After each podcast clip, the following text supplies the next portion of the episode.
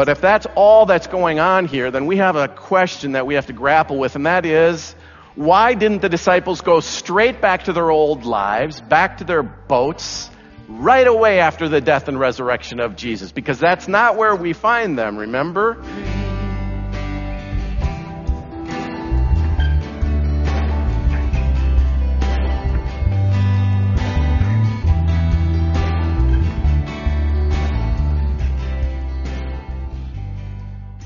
I want to start by just backing up a little bit. In the book of Acts, we get these the action-packed, dramatic readings uh, during these Sundays of, of Easter. Um, the young church is growing, and there is a need uh, for adding some new leaders. And out of these uh, new young leaders is one named Stephen. He is a good young proclaimer of the gospel, and he's out there in the public realm doing just that. Uh, and this is what we find. At this, they covered their ears, and yelling at the top of their voices, they all rushed at him, dragged him out of the city, and began to stone him. That's stone Stephen. Meanwhile, the witnesses laid their coats at the feet of a young man named Saul. While they were stoning him, Stephen prayed, "Lord Jesus, receive my spirit." And then he fell on his knees and cried out, "Lord, do not hold this sin against them." When he had said this, he fell asleep, and Saul approved of their killing him.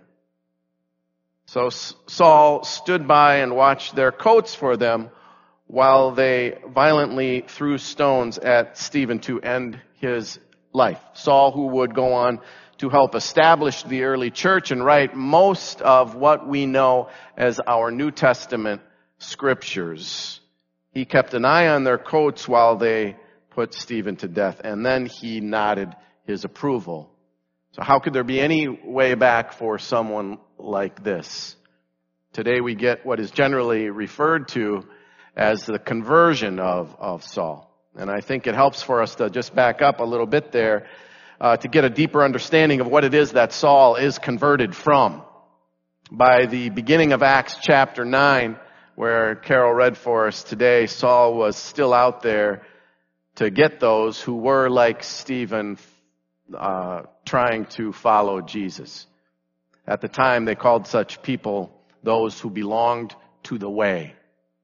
Meanwhile, Saul, still breathing threats and murder against the disciples of the Lord, went to the high priest and asked him for letters to the synagogues at Damascus, so that if he found any who belonged to the way, men or women, he might bring them bound to Jerusalem. And I have to believe at this time that the people of the way, those early followers of Jesus, could not imagine any sort of redemption for this one called Saul. But then something happened. Last week during one of our Ask the Pastors sessions, I can't remember if it was at Uh, this ten thirty service or at the early service, but one of our kids actually asked the question, what if Jesus had not been raised from the dead? These post-Easter appearances give us a glimpse of how the first followers of Jesus struggled to understand how Easter changes everything. Now, as he was going along and approaching Damascus, suddenly a light fell from heaven, flashed around him. He fell to the ground and heard a voice saying to him, "Saul, Saul, why do you persecute me?" He asked, "Who are you, Lord?" The reply came, "I am Jesus, whom you are persecuting. But get up and enter the city, and you will be told what you are to do." So mighty Saul is helped up out of the dirt, and he opens his eyes, and he's trying to look around, and he realizes that he has in fact been struck blind. But even though he cannot see with his eyes, for the first time, Saul can see the way. Jesus has gotten through to him. But even though Saul has been changed, his reputation hasn't changed out there, uh, especially among the followers of Jesus.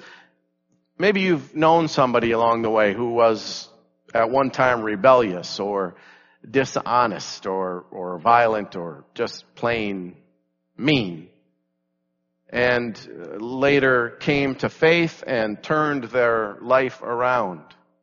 It, it can be difficult to see somebody in a new light, It's tough to believe sometimes that people change or can be changed. So when another follower of the way, one called Ananias, uh, who was just minding his own business, is tapped on the shoulder by God to get involved, he thinks, Saul is blind? The Saul? The guy who was happy when my brother in Christ Stephen was stoned to death? That Saul is blind? You got him, Lord. Great. Wait. You want me to do what? But Ananias answered, Lord, I have heard from many about this man, how much evil he has done to your saints in Jerusalem. And here he has authority from the chief priests to bind all who invoke your name. So Saul can have people uh, chained up for even saying the name of Jesus, Ananias is pointing out. But God gives him a job to do, that's Ananias, and even though Ananias doesn't quite see the wisdom in it, even though the job seems more than a little bit dangerous, uh, Ananias goes. And the next thing we know, Saul can see again, and he's getting baptized. You see, Easter changes everything. It's about new beginnings, it's about resurrection, about life overcoming death, about redemption, about faith overcoming unbelief. Last week we saw the disciples locked away. They were guilty and ashamed and fearful, and they should have been. And again, quite uninvited, Jesus shows up and says, My peace I give to you, as the Father has sent me, so I now send you. Breathes new life into them in the same way that God breathed life into Adam.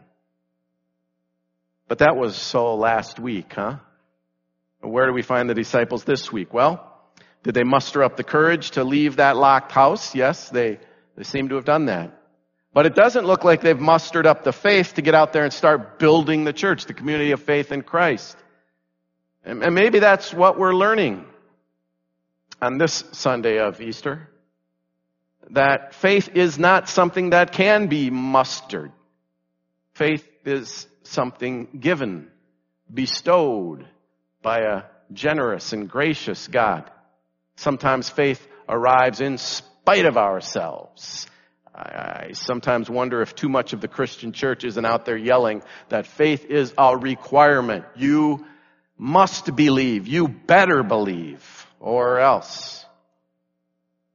Maybe I'm missing something in this story that we read today from Acts, but it doesn't look to me like that fire-breathing, Bible-thumping version of Saul is out there inviting Jesus into his heart or anywhere else for that matter, when he is knocked on his can into the dirt and struck blind by the Lord. Also, Ananias wanted nothing to do with his part in reaching out to Saul. Oh, and by the way, Jesus does not show up uh, politely tapping at the door of the home where the disciples have locked themselves away in fear. He breaks in and appears among them. And they're not sitting around reading the small catechism or teaching Bible studies or out on the street corner proclaiming the kingdom of God when Jesus catches up with them in today's reading. They've gone back fishing, and they're not even doing that very well. Fished all day, fished all throughout the night, and haven't caught a thing. And let me tell you, the disciples are again taking a worldwide scolding for this fishing trip this morning. Just about everywhere uh, where pastors are considering this passage, uh, some version of this is going on. Just look at them. Uh, everyone's saying they think they can just go back to their old lives. Uh, back to the old ways of doing things before they ever met Jesus, back to business as usual, even after being in the presence of the risen Christ, as if Easter never happened. What, what if Jesus had not been raised from the dead, our young person asked last week? And of course, the obvious preaching pivot from here is to point out how we do the same, right? We so often go about our lives as if Easter has not changed much of anything. And there's plenty of fertile ground there to be considered. But, but if that's all that's going on here, then we have a question that we have to grapple with, and that is, Why didn't the disciples go straight back to their old lives, back to their boats, right away after the death and resurrection of Jesus? Because that's not where we find them, remember? That's not what happened. They were too ashamed, and they were too afraid, and they were locked away in some room somewhere with the blinds drawn and the doors locked. They ran and hid, remember? They were scared to death, remember? But the risen Christ tracked them down and found them in that locked room, remember?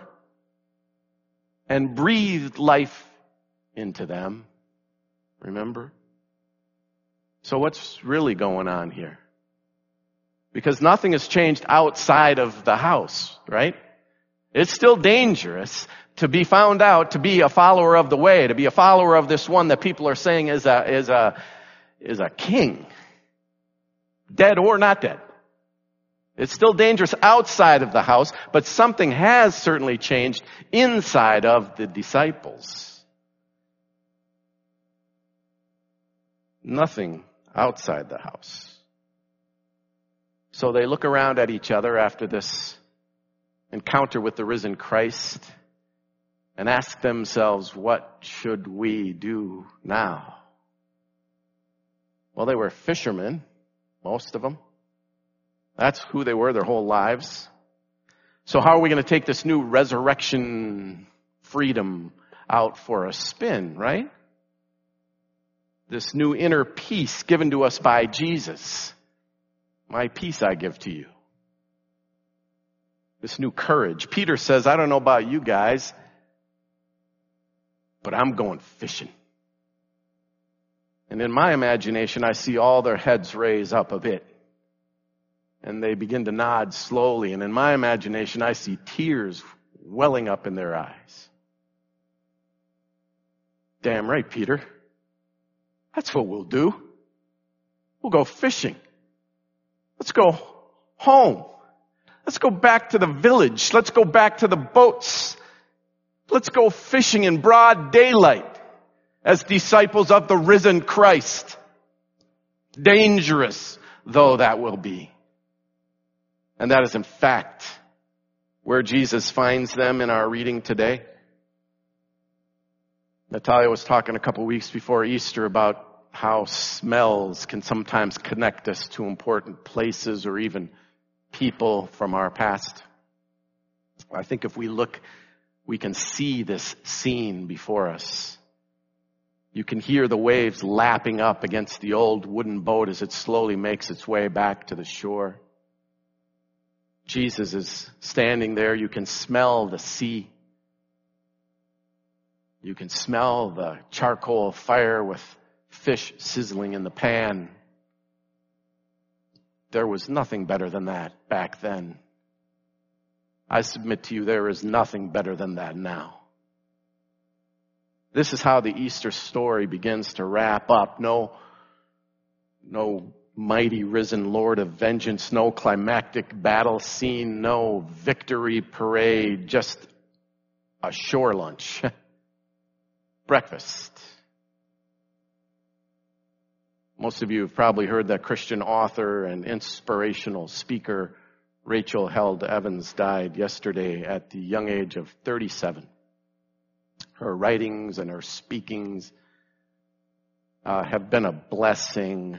Have been so filled with grace, they just have poured from her heart and have brought life to so many millions of people. She dies leaving two young children, a husband, and a grief-stricken following. Rachel has written, "We could not become like God, so God became like us. God showed us how to heal instead of kill. How to mend instead of destroy, how to love instead of hate, how to live instead of long for more. When we nailed God to a tree, God forgave. And when we buried God in the ground, God got up." Just before Easter, Mike Gilbertson was talking with me in his hospital room about how grateful he is to have lived the life that he has lived, serving his country, serving his church, his family. Mike and Kathy and I were talking about how there's just nothing like time at the lake, and Mike was showing me on his phone pictures of the cabin that he had built. And at that time, just a few weeks ago, Mike was hoping to regain enough strength to be able to get back here to church, because he wanted he, he wanted to write down uh, the, the the many ways that he is so grateful to be a part of the community of faith in Christ, how much being a part of this place means to him. That's the thing he wanted to regain his energy enough to be able to do, but but uh, Mike wasn't able to get there, to be here now to do just that. Uh, and then um, on Monday this past week, Pastor Natalia brought Mike communion and a blessing. And full of faith and full of courage and, and full of good humor, um, Mike died just later that afternoon. And if not for the resurrection of Jesus, we wouldn't have a whole lot to say about that. Certainly no real reason for hope. But in the same way that Jesus met his disciples on the shore that day, in the breaking of the bread, sharing a meal, in the same way Jesus meets us now, the risen Christ at this table, in the breaking of this bread. In the night in which he was betrayed, our Lord Jesus took bread and gave thanks, and he broke it and he gave it to his disciples, saying, "Take and eat. This is my body given for you. Do this for the remembrance of me." Remember? And again, after supper, our Lord took the cup and he gave it for all to drink. That is Peter and Judas and all the rest and all of us.